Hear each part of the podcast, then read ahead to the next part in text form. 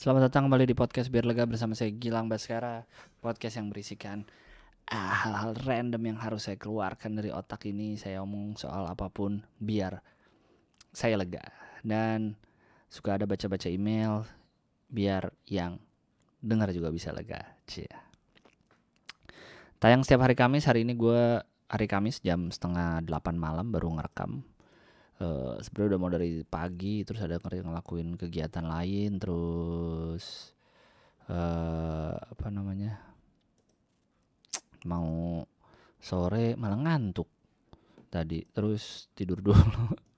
Habis itu bangun sebelum maghrib, mau mulai udah mau keburu maghrib, takut kepotong azan, terus mau mulai pas maghrib banyak suara-suara ngaji dari deket sini, ntar kedengeran, terus keburu azan isya, jadi ya udah deh beres isya baru rekam. Banyak banget alasannya ya. Selamat datang di bulan ke berapa ini?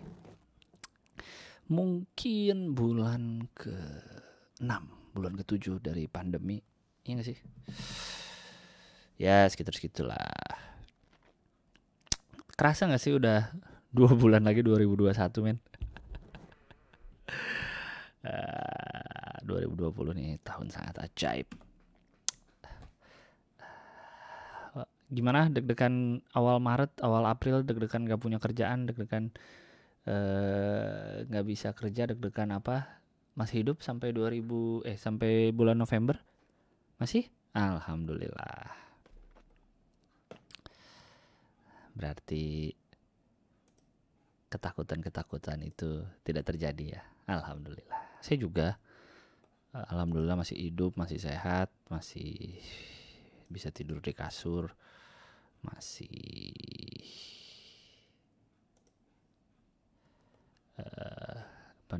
masih nggak kehujanan, ada atap di rumah.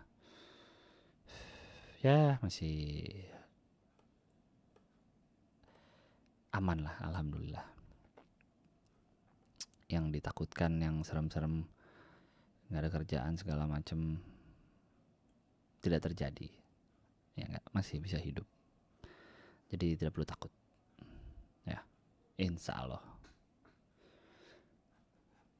masih bisa hidup. Adalah jalannya, insya Allah. Kan buktinya aman-aman aja kan?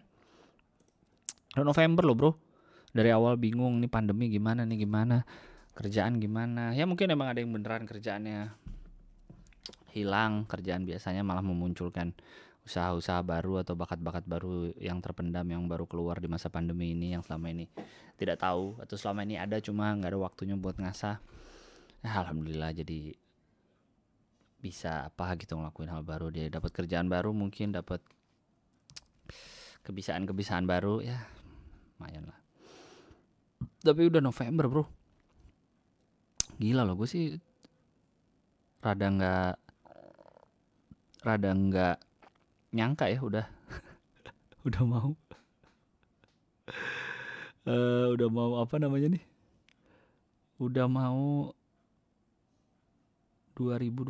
bro. Gimana nih, udah mau 2021 lagi. Kayaknya baru kemarin awal tahun, baru kemarin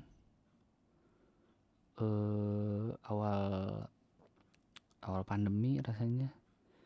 Lah kok udah mau 2002 berapa sih nih? Udah mau 2021 lagi anjir. Rasanya cepet bener ya. Terus kayak ya udah aja gitu nih tahun dengan segala macam yang terjadi. Ya udah aja, lewat begitu saja tahunnya, nggak berasa apa. Walaupun emang udah berapa tahun terakhir waktu terasa cepat sekali ya nggak sih, kayak nggak kerasa waktu udah hari Sabtu lagi, udah bulan depannya lagi, udah tahun depannya lagi, ya tanda-tanda kiamat lah, hari makin terasa cepat kan katanya. Tapi ini 2020 beda sih emang, kayak kerasa lebih cepat lagi gitu rasanya. Kenapa bisa gini ya gitu kan, kita bingung sendiri gitu. Tapi sudah lah ya, dijalankan aja mau gimana lagi. Sampai kapan ya nih pandemi nih? prediksi-prediksi orang kan tadinya November apa September, belum, ini pasti terus aja nih pandemi nih, belum selesai loh kita.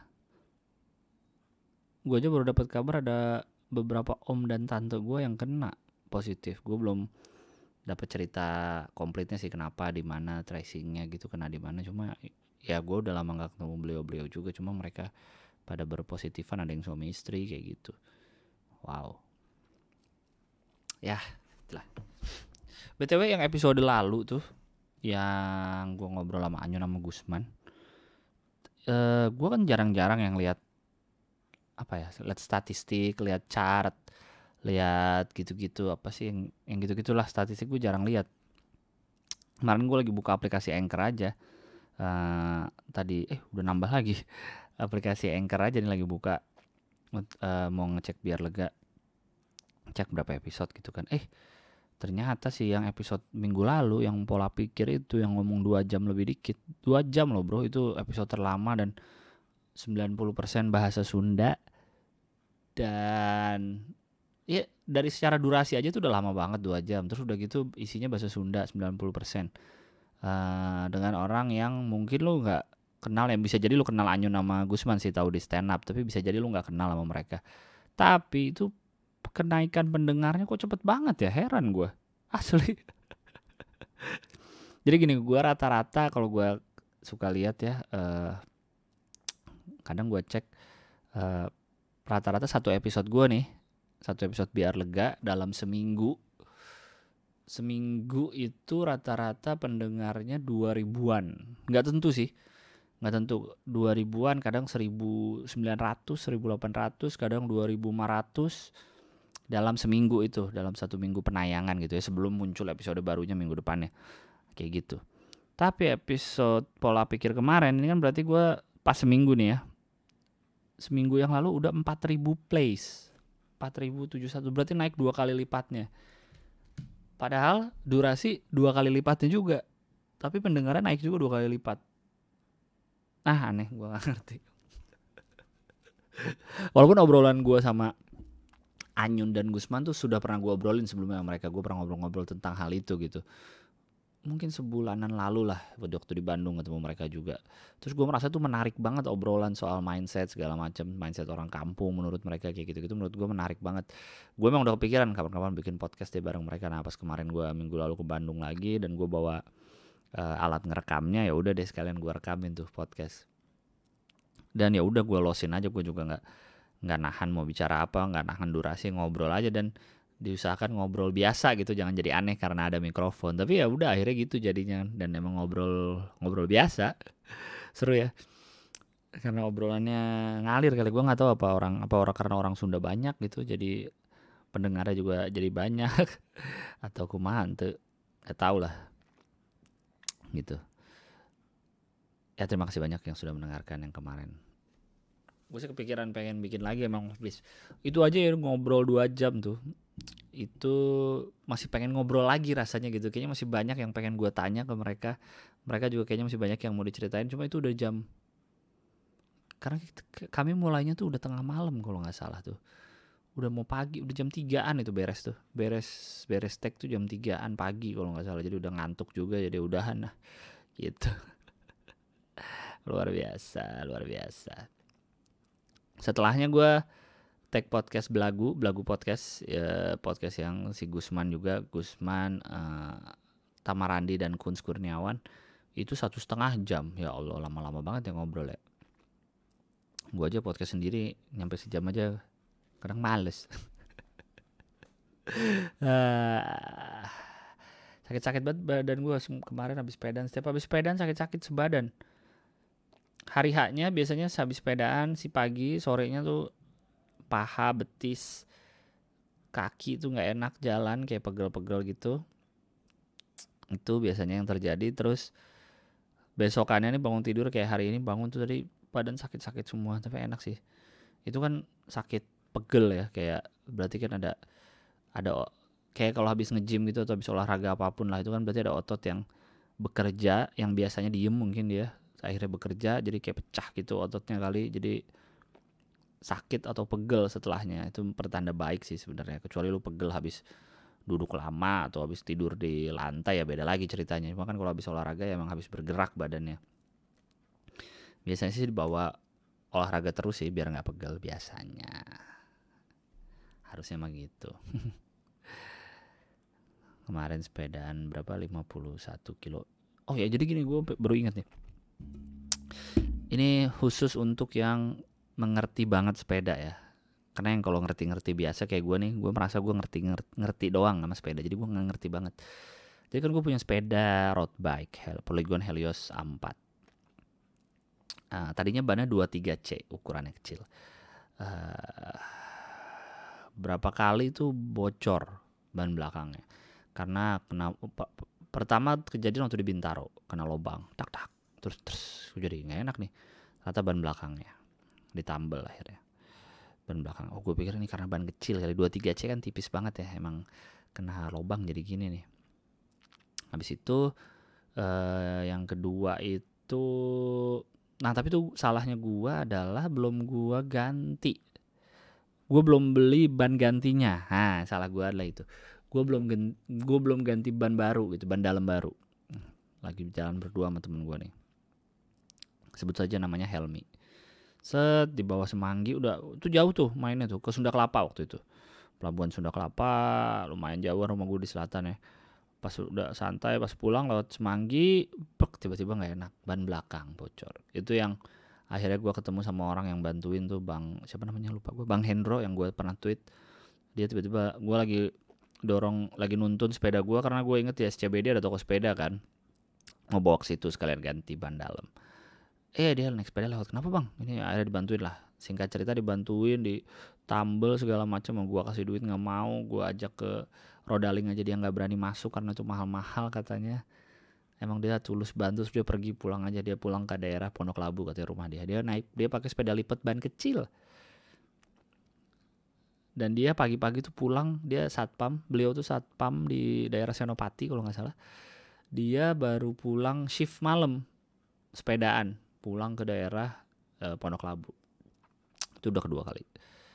Habis itu ada sekali tuh gue dari rumah, jadi mobil gue ditinggal di bengkel di Bintaro. Ya tinggal di bengkel di Bintaro. Besok paginya gue mau ambil kan. Wah sekaliannya gue sepedaan ke Bintaro ya nggak? Jadi ntar sepeda taruh mobil, pulang bawa mobil. Sepedaan baru deket, baru sampai Simatupang kena lobang, pas bocor. Bocor lagi. Itu gue belum ganti juga tuh, jadi ditambel kan dua kali tuh. Nah yang ketiga ini, yang pas mau ke Bintaro, gue sudah siap bawa ban dalam. Karena gue udah rencana mau gue ganti aja nih. Bener bocor lagi. Ke tukang tambal ban, kan gak semua tambal ban motor bisa tambal ban sepeda. Dia bilang tapi gak bisa tambal ban, gak bang saya bawa ban dalam nih, minta gantiin aja, bantuin. Ya udah akhirnya diganti. Sudah habis itu diganti ban baru, diganti ban dalam baru. Habis itu gue sudah rencana mau ganti ban sekalian, ganti ban luar, ganti ukuran. Jadi itu kan 23C, gue mau ganti jadi 25C. Gue ganti jadi 25C biar agak lebih besar, lebih lebar sedikit dengan harapan lebih kuat. Gue beli juga, ada namanya, gue juga hasil googling sih, Continental Gator Skin tipenya. Katanya lebih kuat lah, dia anti puncture, anti ketusuk. Ya pokoknya bahannya oke lah, Gator Skin namanya juga, kulit buaya. Dah gue pakai nih 25C kan. Belum gue tes emang. Barulah kemarin Rabu, kemarin ya? Iya bener.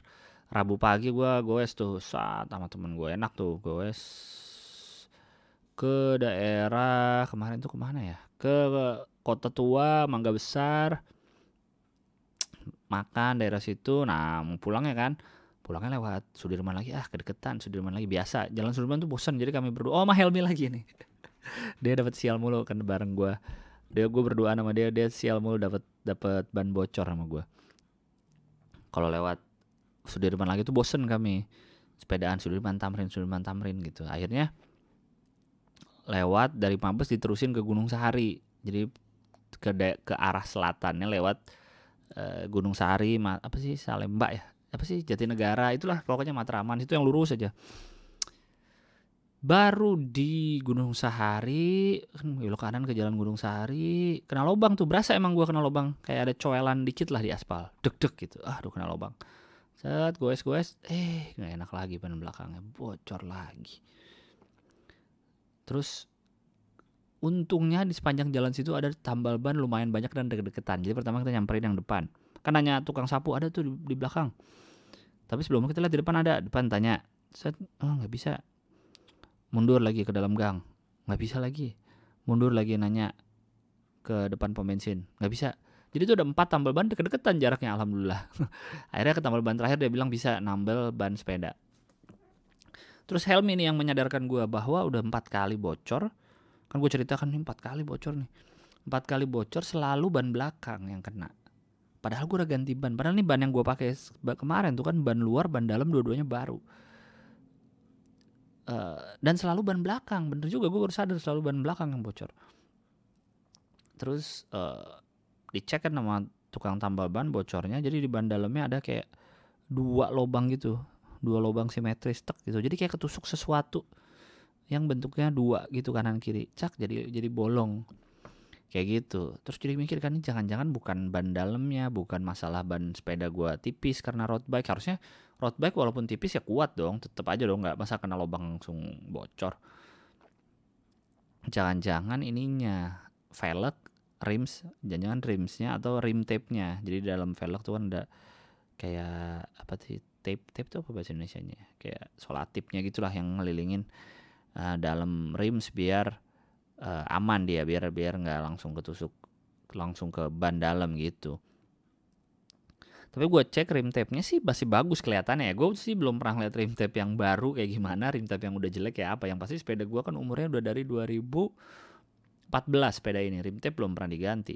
Jadi dalam rim tape-nya gue cek baik-baik aja gitu. Apa yang salah? Jadi coba kalau ada yang mengerti persepedaan, yang ngerti banget gitu, coba boleh di email nanti menjawab pertanyaan gue ini,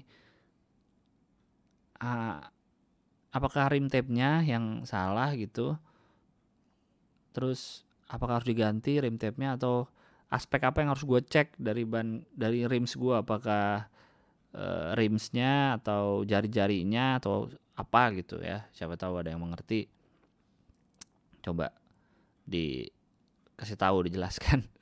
Karena gue sudah ganti ban baru, ban bagus, masa masih bocor lagi. Gue nggak tenang jadinya sepedaan pakai road bike. Padahal road bike kan satu-satunya sepeda gue yang enteng gitu. Gue punya sepeda yang 2 lagi MTB bentuknya gitu, sepeda gede. Di jalan aspal ya lebih berat, secara body berat, secara ban juga lebih tebal. Kalau road bike kan udah bodinya enteng, bannya tipis, enak di aspal. Tapi kalau kena lubang bocor mulu, jadi was-was saya nih gimana nih. Pusing lah.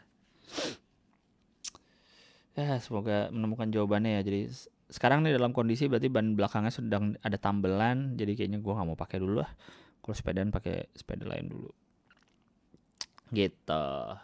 Terus apa lagi tadi saya mau cerita? Wish kemarin saat imam besar pulang penuh banget. Gue sih gak ngerasain, waktu itu kan hari apa ya? Selasa ya. Gue sih gak ke daerah. Gue keluar rumah tapi gue gak ke daerah bandara, gak ke daerah tengah kota, gak ke daerah Jakarta Barat, Petamburan. Jadi gue tidak merasakan macetnya. Tapi kan gue lihat di sosmed, lihat betapa penuhnya bandara, betapa orang pada rame banget sampai jalan tol dibuka. Sisi negatifnya adalah mungkin gue ngeliat lu makin gak yakin dengan pemerintahan lu, ya gak? Berarti kan polisi nyerah melawan masa yang banyak itu. Melawan dalam arti bukan ngelawan berantem ya, maksudnya akhirnya masa dibolehin naik motor masuk tol, ada fotonya tuh kan. Terus naik motornya juga nggak pakai helm, ya banyak sekali lah yang naik motor nggak pakai helm, dan tentu tidak ada social distancing sama sekali. Giliran banyak itu penegak hukum, aparat atau siapapun yang berwenang tidak bisa mengatasi lah. Maksudnya sampai sekarang kan konser masih belum boleh, ngumpul-ngumpul belum boleh, ya kayak gitulah. Di luar yang demo kemarin ya, itu juga harusnya, itu mungkin karena ada trigger yang sangat apalah dari UU. Cuma kalau kemarin kan harusnya bisa lah diatur gitu, jemput orang dari bandara paling dari situnya kayak gua sebagai orang yang hidup dari panggung juga, mungkin musisi juga sebel gitu liatnya. Nah, kita bikin konser nggak pernah boleh, tapi kayak gitu dibolehin, bahkan ya udah aja gitu, bahkan nggak sekedar dibolehin ngumpul, tapi dibolehin kesana lewat tol, motor segala macam lah. Itu mungkin sisi negatifnya. Tapi sisi positifnya adalah yang bikin gue sangat penasaran. Di luar lu setuju atau enggak apa yang dilakukan sang imam besar, apa yang dilakukan organisasinya, di luar ini gue juga setuju apa enggak, gue tidak membahas itu. Tapi gue membahas yang gue pikirkan adalah bagaimana bisa beliau menggerakkan, entah membuat massa bergerak sendiri, membuat massa hatinya tergerak sendiri untuk datang menjemput beliau dengan segitu banyaknya orang, ya. Ya, ini kesampingkan dulu yang tadi, kesampingkan mungkin mereka bikin tol bandara macet, mungkin ada kursi-kursi bandara yang rusak atau segala macam, kesampingkan itu. Tapi bagaimana bisa beliau membuat sekian banyak orang datang untuk menyambut kepulangan beliau, men? Itu pasti ada apa ya, sesuatu yang bagus yang dia lakukan, ada cara dia gitu, ada cara dia untuk mengumpulkan massa sebesar itu, membuat massa sepercaya itu, sefanatik itu, mungkin kalau bisa dibilang fanatik, sefanatik itu sama beliau sampai jemput, pengen lihat gitu. Walaupun mungkin gue yakin ada yang cuma ngeliat dari jauh banget gitu. Mungkin ada yang bisa kebagian salaman, mungkin ada yang hanya bisa dari jauh banget liatnya. Mungkin ada yang mungkin gak ngeliat sama sekali saking penuhnya manusia. Tapi bisa, ingin, rela jalan kaki, rela nunggu berjam-jam, rela dari pagi, rela macet-macetan untuk bisa menyambut beliau gitu. Karena beda nih sama kayak lu lihat kalau orang yang nyambut artis luar negeri yang datang. Karena ada juga tuh artis K-pop yang datang. Beda ini. Bah, ini mah ramenya luar biasa gitu. Sampai penuh banget. Gue kayaknya ngeliat Terminal 3 gak pernah sepenuh itu dah kayaknya. Sampai bener-bener padat-sepadat itu. Luar biasa, gue pengen tahu caranya. Apa yang dia lakukan, apa yang dia katakan selama ini gitu ya. Apalagi setelah 3 tahun kalau gak salah ya. 3 tahun beliau tidak ada di situ. Bisa menggerakkan massa sebanyak itu, bisa bikin massa mau bergerak sebanyak itu gitu. Walaupun kalau lo ada yang denger podcast gue sama di podcast Stand Up Indo ya, podcast gue bareng Apip, dia kan besar di Petamburan gitu, dia pernah ikut pengajian FPI, Habib Rizik dan segala macam. Ya emang orangnya ya gitu aja gitu, tapi dia nggak pernah, mungkin dia nggak pernah ikut yang lebih dalamnya, tapi dia pernah ikut pengajiannya, belajar ngaji dan lain-lain. Kata dia sih orangnya ya gitu aja sebenarnya, biasa aja, kelihatannya aja di TV. Wah gimana kalau dia mungkin ngeliatnya biasa aja kayak gitu. Jadi gue penasaran aja gitu, apa yang gimana caranya bisa sefanatik, sekarismatik kali ya, yang bikin orang tuh jadi berbondong-bondong ingin menjemput beliau gitu. Gue sih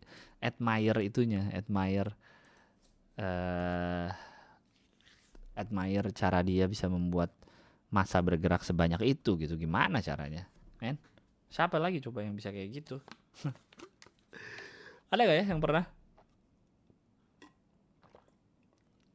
yang pernah mendatangkan massa sebanyak itu hanya karena dirinya datang atau pulang? Bukan karena dia bikin konser, bukan karena dia bikin apa, enggak loh, dia coba pulang aja. Keren ya? Itu sih yang gue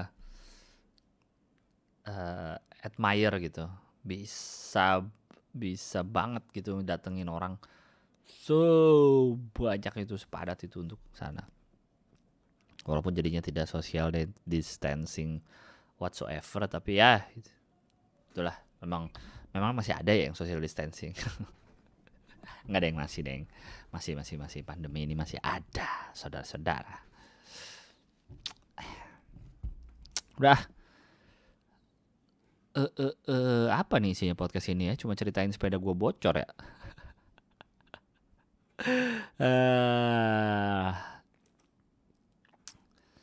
RUU alkohol. Cialah, tiba-tiba gue keingetan RUU alkohol.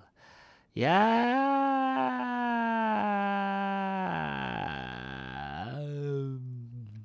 kita lihat aja apa yang terjadi. Apakah ini hanya untuk memancing sesuatu, si RUU alkohol ini? Kita lihat. Silahkan, kalau ternyata tiba-tiba batal RUU ini, silahkan simpulkan sendiri apa maksud RUU alkohol ini dimunculkan ke publik gitu, dirame-ramein.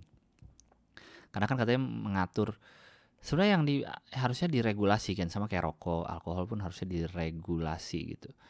Emang sudah diregulasi, emang yang nggak bisa dibeli oleh masih kecil, ya walaupun bisa juga sih. Ya mungkin yang kayak di warung-warung jamu gitu kali kan, suka itu kan tidak ada kontrol kerasnya gitu. Mungkin nggak bisa di sembarang tempat ininya, apa namanya, mengkonsumsi segala macam, entahlah gitu. Katanya juga pabriknya juga mau diatur, padahal kan pabrik yang tradisional juga banyak yang nggak tahu lah. Tapi ingat kata-kata gue, kalau tiba-tiba RUU itu batal, silahkan kalian simpulkan sendiri. Aku tidak mau mengeluarkan apa-apa. Udah, mau baca email aja. Ada berapa nih? 23 email. Yang paling terakhir 25 Oktober. Yang paling terakhir, yang paling lama. Oke. Gua jahat gak sih subjeknya? Halo Bang Gilang, tolong dibaca ya. Bentar dulu ya, gue pause dulu bentar. Oke, kemana tadi?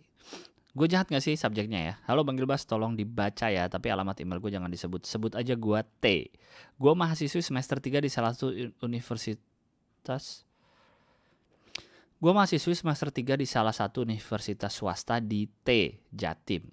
Gue mau curhat dan pendapat lu biar gue lega. Jadi nama lu T, tapi lu juga mahasiswa di universitas swasta di kota T, di Jatim. Apa kota T di Jatim? Kota gedenya paling kan Jatim kan Surabaya, Malang, apa namanya?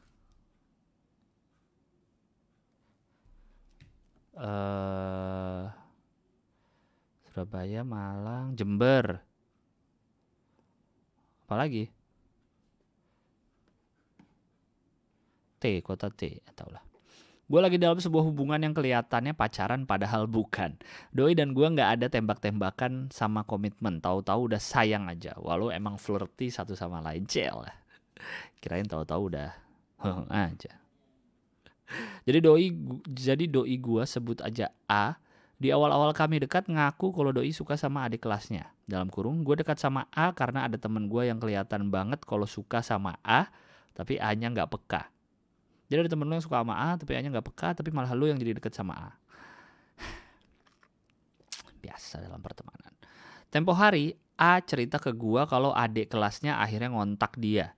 Kayak nagih janji gitu. Gimana? Tempo hari, A cerita ke gua kalau adik kelasnya akhirnya ngontak dia kayak nagih janji. Oh iya, karena dia ngaku deket sama, suka sama adik kelasnya. A ngirimin semua screenshotan chat dia sama adik kelasnya ke gue. Dari situ gue tahu kalau A diminta putus kontak sama adik kelasnya. Soalnya si adik kelas ini ikut grup hijrah dan si A diminta buat nunggu. Tapi si A milih gue dan si adik kelas ini ngeblok si A. Karena A curhat sama gue saranin juga supaya minta maaf dan jelasin apa yang ada. Menurut Bang Gilbas, gue jahat gak sih? Gue kayak ngerebut A dari temen gue lalu dari adik kelasnya. Terlebih gue dari awal emang gak niat kalau hubungan ini akan seterusnya. Jahat. Pertama, sama temenmu dia kan gak jadian juga. Sama adik kelasnya gak jadian juga. Tapi sama kamu gak jadian juga. Jadi kamu tidak jahat. Tidak ada yang berhak marah juga. harusnya ya. Mending walaupun tidak ada tembak-tembakan, mending kamu bilang ke si A, kalian nih apa gitu, kita nih apa gitu. Kalau pacaran, ayo gue gak akan lihat cewek lain nih, cowok lain. Kalau enggak, ya gimana gitu. Daripada bingung, lu merasa jahat, tapi padahal tidak ada yang jadian juga semua. Aneh-aneh aja dah. BTW gue dan A LDR beda kota dan sekelas. Gue juga lebih tua dari A. Makasih bang sebelumnya. Lu LDR beda kota tapi sekelas gimana sih? Oh, maksudnya di kampus sekelas, tapi asalnya mungkin dari kota-kota yang beda gitu kali ya. Ya gitulah. Dijelasin dulu makanya apa ini semua nggak ada yang jadian, udah gila. Ini dia cewek cowok masih, oh cowok, cewek kayaknya sih ini yang ngirim email. Oke, email berikutnya ini masih 25 Oktober. Oke.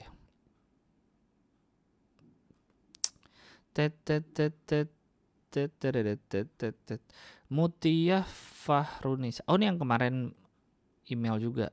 Oh, yang bilang ada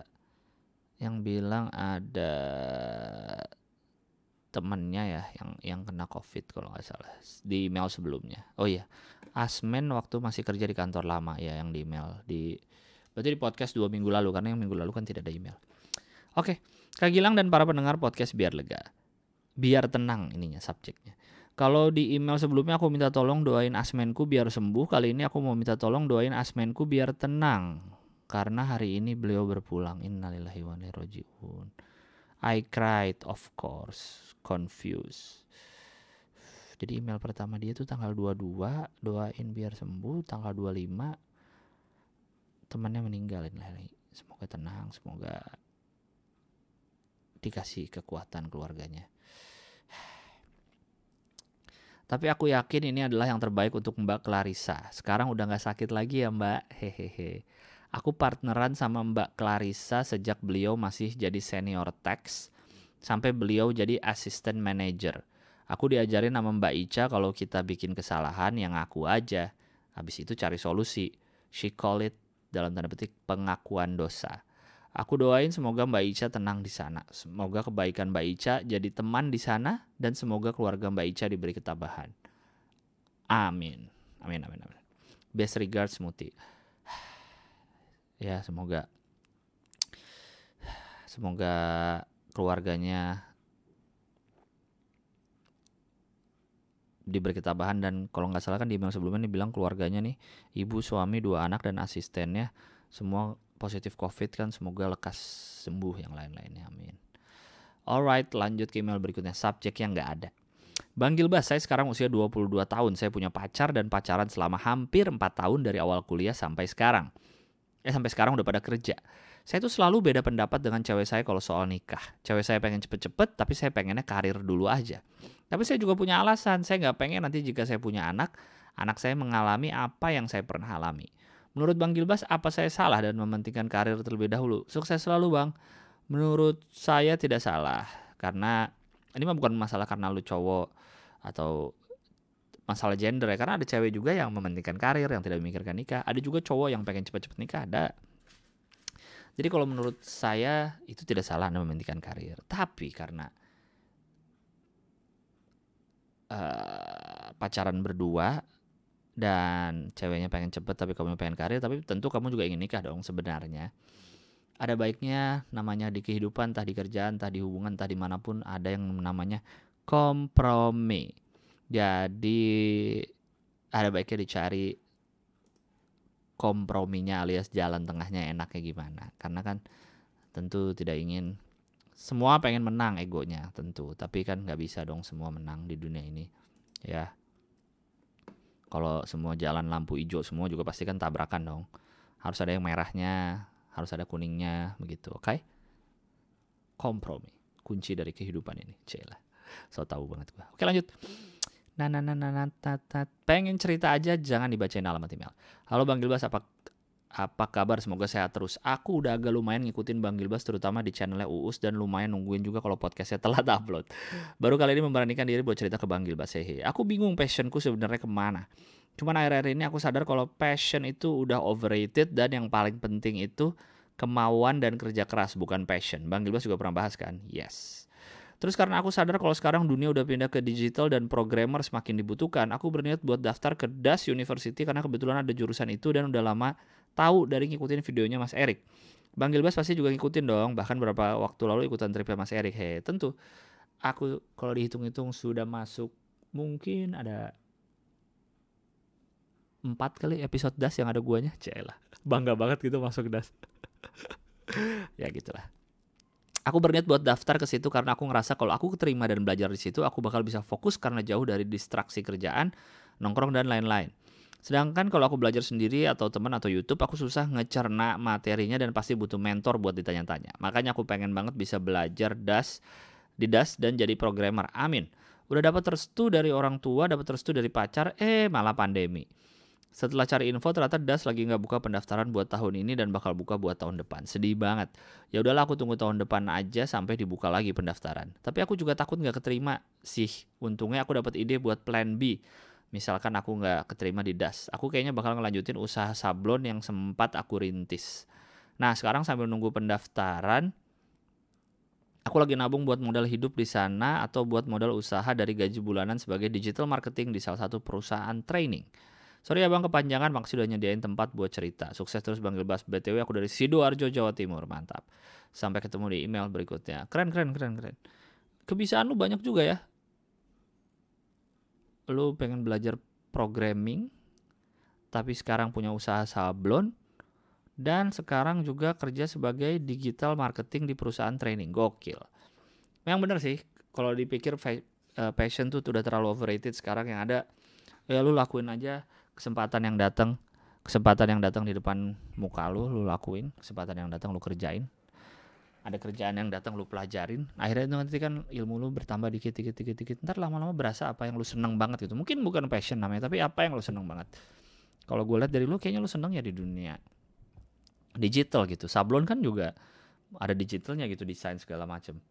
Jadi mungkin di situ yang hal yang lu suka mungkin, walaupun nggak tahu passionnya apa sebenarnya. Lanjut, cinta atau obsesi. Betul tadi dia umurnya berapa sih? Bingung dia nggak? Mungkin udah kerja kali ya, karena dia bilang dia udah kerja, nggak bilang kuliah. Lanjut. Ini email tanggal 26 Oktober. Cinta atau obsesi? Jangan dibaca email gue bang. Gue mahasiswa TK apa sih, tingkat ya. Gue mahasiswa tingkat 4, bentar lagi mau skripsi. Gue udah suka sama teman kuliah gue dari lama, dari tingkat 1. Tapi sayangnya dia udah punya cowok di luar kota. Gue udah ngedeketin dia dari kapan tahu. Perhatian sama dia dan gak disangka responnya oke. Gue juga tahu bahwa dia sama cowoknya putus nyambung gitu. Tapi pernah ada kejadian dia putus sama cowoknya dan malah jadian sama kating dan katanya mau tunangan.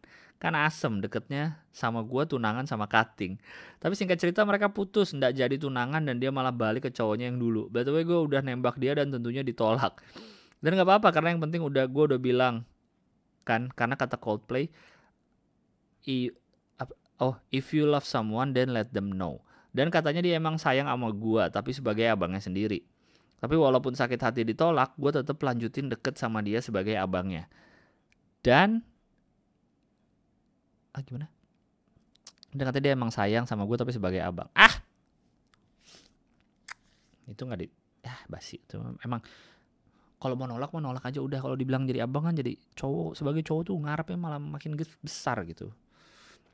Walaupun sakit hati tolak, gue tetap lanjut deket sama dia bang sebagai abangnya. Karena emang gue orang susah move on kalau masih intens ketemu. Tanggung lah, tinggal 1,5 tahun lagi daripada gue tersiksa. Lupain dia, mending jalani aja sisa tenggat waktu. Toh bentar lagi lulus kuliah.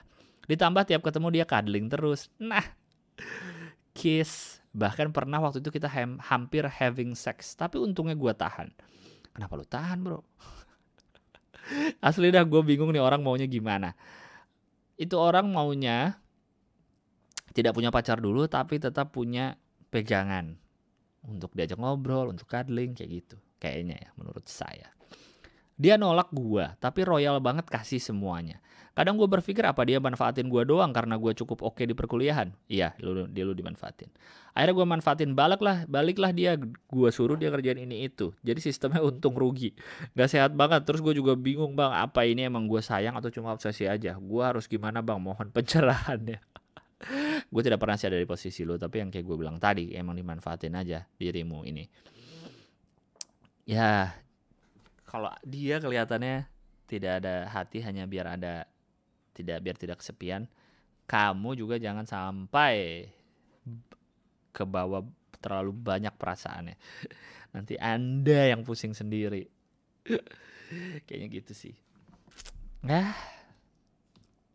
Nggak tahu lah. Oke. Betul, sorry kepanjangan, makasih sudah dibacain. God bless ya. Tahan. Manfaatin aja. Tapi jangan pakai hati. Oke, lanjut. Pegal namanya. Nama subjeknya. Jangan dibaca alamat emailnya, Bang. Pengen share cerita, Bang. Sekarang karena ini pandemi, jam kerja saya berubah. Pulang jam 12 siang. Jadi tiap sore saya dan teman suka jogging gitu. Bulan ini udah masuk ke bulan kedua. Awal jogging saya cepat lelah, Bang. Baru 10 meter udah berhenti ngos-ngosan. Peningkatan mulai kerasa di bulan kedua. Saya tahan lari hampir 3 km. Menurut saya 3 km nggak terlalu jauh. Tapi entah kenapa kaki sering pegal gitu di betis. Terutama kalau siap jogging dan kalau ditekuk. Waduh, perih gitu. Pegal kaki ini mulai ngeganggu ibadah saya, Bang. Soalnya kan kalau duduk di antara dua sujud kan kaki memang ditekuk. Jadinya seminggu ini saya sholat duduk. Kata teman saya ini keterlaluan kalau gara-gara pegal sholat sampai duduk. Tapi kan menurut saya ibadah mah nggak perlu dipersulit, yang penting dikerjakan, betul. Selain jogging, Bang, selang 10 menit setiap jogging saya suka sprint gitu, Bang. Jarak 100 meter, terus dihitung waktunya sama teman saya. Terakhir saya sprint 100 meter 20 detik. Fuck, lama. Saya pengen sekali bisa masuk rekor dunia yang 10 detik itu, Bang. Saya Google yang ngalahin rekor Usain Bolt 100 meter 9,58 detik adalah Britney Spears 100 meter 5 detik.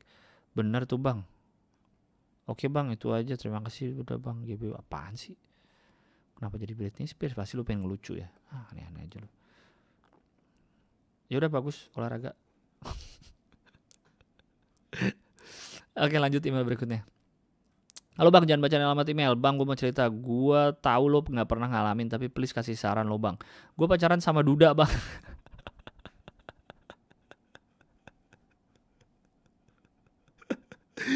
Ya iyalah, gue gak pernah ngalamin. Masa gue ngalamin pacaran sama duda? Ya gak tahu sih di kedepannya di kehidupan ini kan. Cuman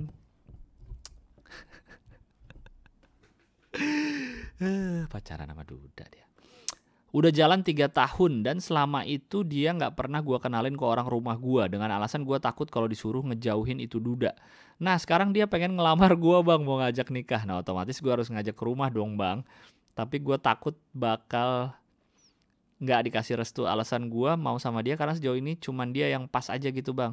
Pas dalam segala hal. BTW umur gue 23 dan dia 29. Gimana saran lo, Bang? Saran gue nggak ada sih kalau lu emang sayang. Karena kayaknya di Indonesia ini ya terlalu ada stigma negatif tentang orang cerai. Ya, satu. Orang nikah, wah kayaknya dipuja habis-habisin. Ya kapan nikah, kok nggak nikah-nikah. Pas udah nikah, wih udah nikah. Kapan punya anak, wih nikah. Wah keren dia udah nikah, bla bla bla. Tapi kalau cerai dimaki-makinya minta ampun. Dijadiin aib di lingkungan, dijadiin aib di keluarga, diomongin di lingkungan. Menurut gue nikah cerai itu harusnya jadi hal yang biasa sih harusnya ya. Kayak pacaran pun emang orang nggak boleh cerai. Orang tuh sampai malu cerai. Kayak akhirnya bertahan di hubungan yang mereka sebenarnya udah nggak kuat. Teman karena lingkungan nggak mungkin dia cerai. Misalkan kayak gitu. Akhirnya jadi ya udah aja deh, yang penting ya udah, yang penting kelihatan masih baik-baik aja. Tapi mereka akhirnya sama cari pasangan, cari cowok lain, cari cewek lain kayak gitu. Tapi nggak mau cerai karena takut dibilang negatif lah sama society kan. Toksik sekali society kita. Masa orang mau cerai nggak boleh?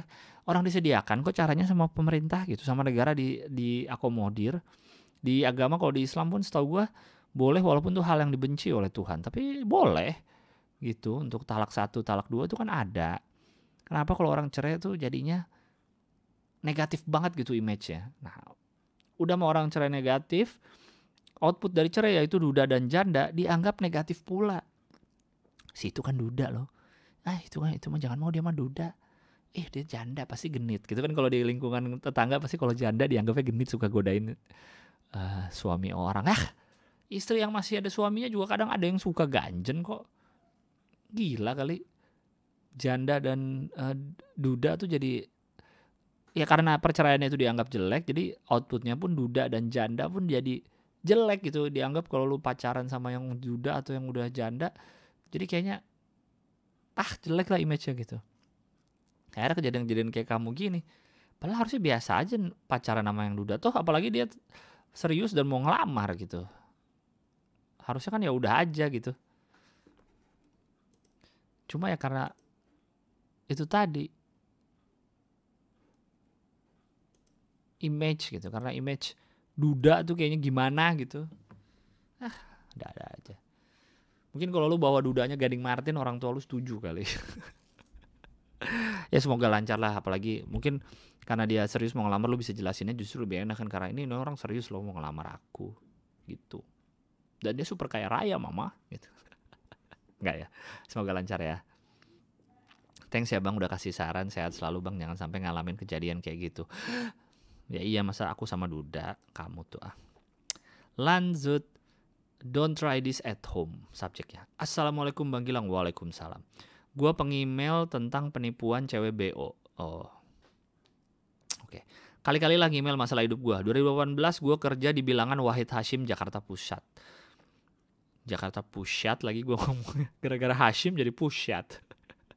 Waktu itu gua lagi sedang main ML. Malah diajak ML beneran sama orang expatriate from Russia. Rusian mah, orang Rusia dong. Awalnya gue lagi the break sebat sambil main game, tiba-tiba ada bule deketin gue pakai bikini dilapisi baju tidur. Lalu dia bisikin gue ngajak untuk enak-enak, tapi awalnya gue nolak. Masa lu lagi main game disamperin bule pakai bikini, tiba-tiba aneh banget cerita lu. Dia bilang ya udah kalau mau ke kamar aja. Kalau di Indonesiain, gue pada saat itu main ML jadi nggak fokus. Langsung dia bilang ya udah kalau mau kamar aja, itu kalau di Indonesiain gitu. Langsung gue minta tolong teman gue suruh jaga konter resepsionis, gue naik ke kamar. Pas gue masuk dia tidak berbusana, langsung ada adegan bercocok tanam. Dengan di awal congor ketemu congor, pada congor ketemu congor ada yang aneh di mulut gue. Langsunglah terjadilah pengencrotan. Gue main gak lama karena masih in charge masuk malam. Setelah itu gimana sih? Setelah itu gue berberes dibarengi dengan jackpot luar biasa. Si tamu itu bertanya, "Are you okay?" Gue balas, "Ya, I'm okay." Pas itu bertanya-tanya kenapa gue sampai jackpot. Ya dia dengan sedang engas karena sedang mabok. Fuck, gue sampai jackpot merasa air kamar dari mulut doi. Dan kejadian itu gue ceritain ke pacar gue yang gue pacari sampai 5 tahun pada saat ulang tahun gue yang ke-24. Menurut lu jujur pelihara gitu harus apa enggak? Karena gue mendem ini udah sampai 2 tahun sama cewek gue. Tapi setelah gue ceritain itu gak memohon untuk dia maafin, tapi gue suruh dia memilih untuk stay or leave me. Edan.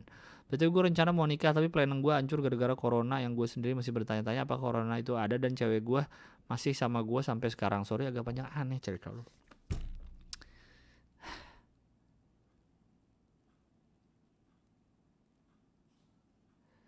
Lu ML sama orang Rusia di hotel karena lu kerja di hotel juga. Terus lu muntah karena mulut dia bau air alkohol. Lu gak suka sama air alkohol berarti baunya ya, tapi lu seneng sama ngentotnya ya, anjing lo emang lo. Terus lu udah punya pacar 5 tahun pacaran, tapi lu ngewe sama orang Rusia itu. Terus lu lu ceritain kejadiannya. Nah, padahal sebelumnya udah mendem sampai 2 tahun. Terus lu mau nikah. Terus lu bertanya corona itu ada, terus cewek lu masih sama lu sampai sekarang. Suka-suka lu dah. Pusing gue juga. Ya bagus lah kalau cewek lu sampai sekarang, lu harusnya malu. Harusnya lu yang ninggalin cewek lu. Lu malu harusnya cewek lu masih mau sama lu sampai sekarang.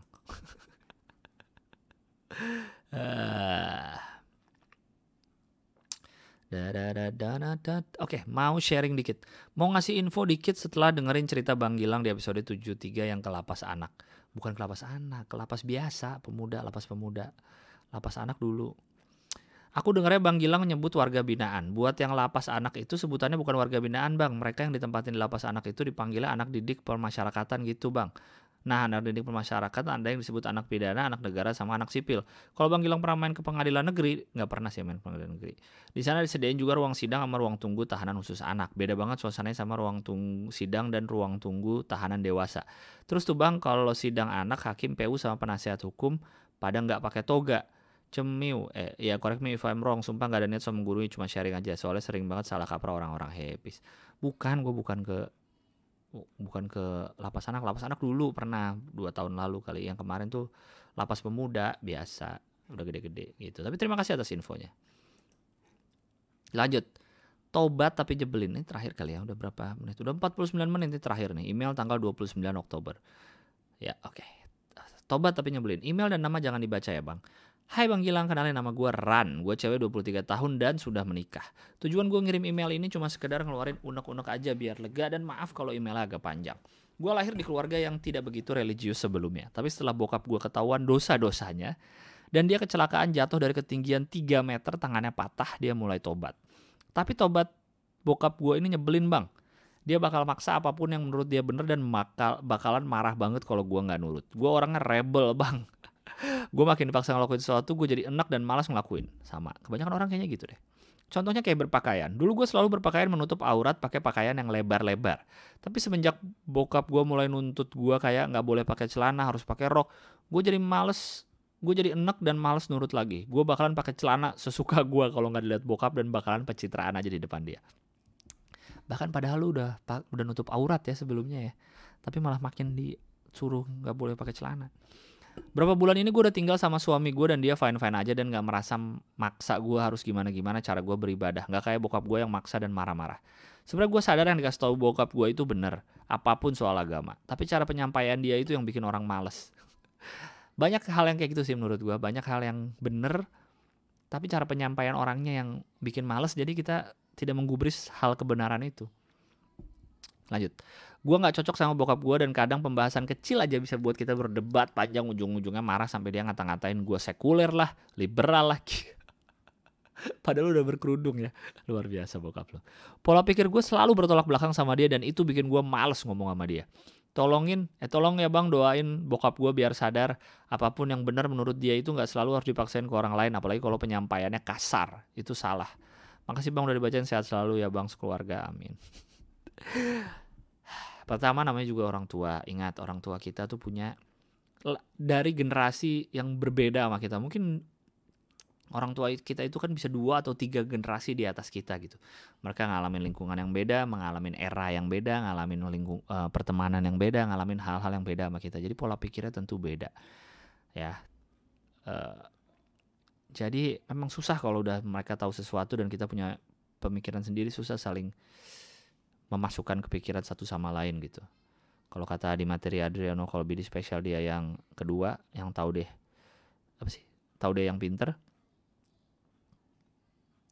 kan dia bilang kayaknya orang tua kita lebih dekat ke meninggal daripada ke berubah pikiran gitu, kalau kasarnya gitu.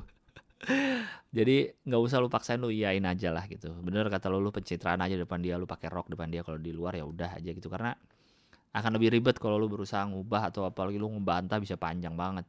Toh lu juga udah tinggal sama suami lu kan, jadi harusnya udah nggak sesering itu lagi ketemu, ya nggak? Ya oke lah, gitu aja. Terakhir email 29 Oktober, minggu depan lagi ya gue bacain ya. Terima kasih banyak yang sudah mendengarkan, terima kasih banyak yang sudah email, terima kasih banyak, akan segera saya upload, oke? Sampai jumpa di episode berikutnya, bye-bye.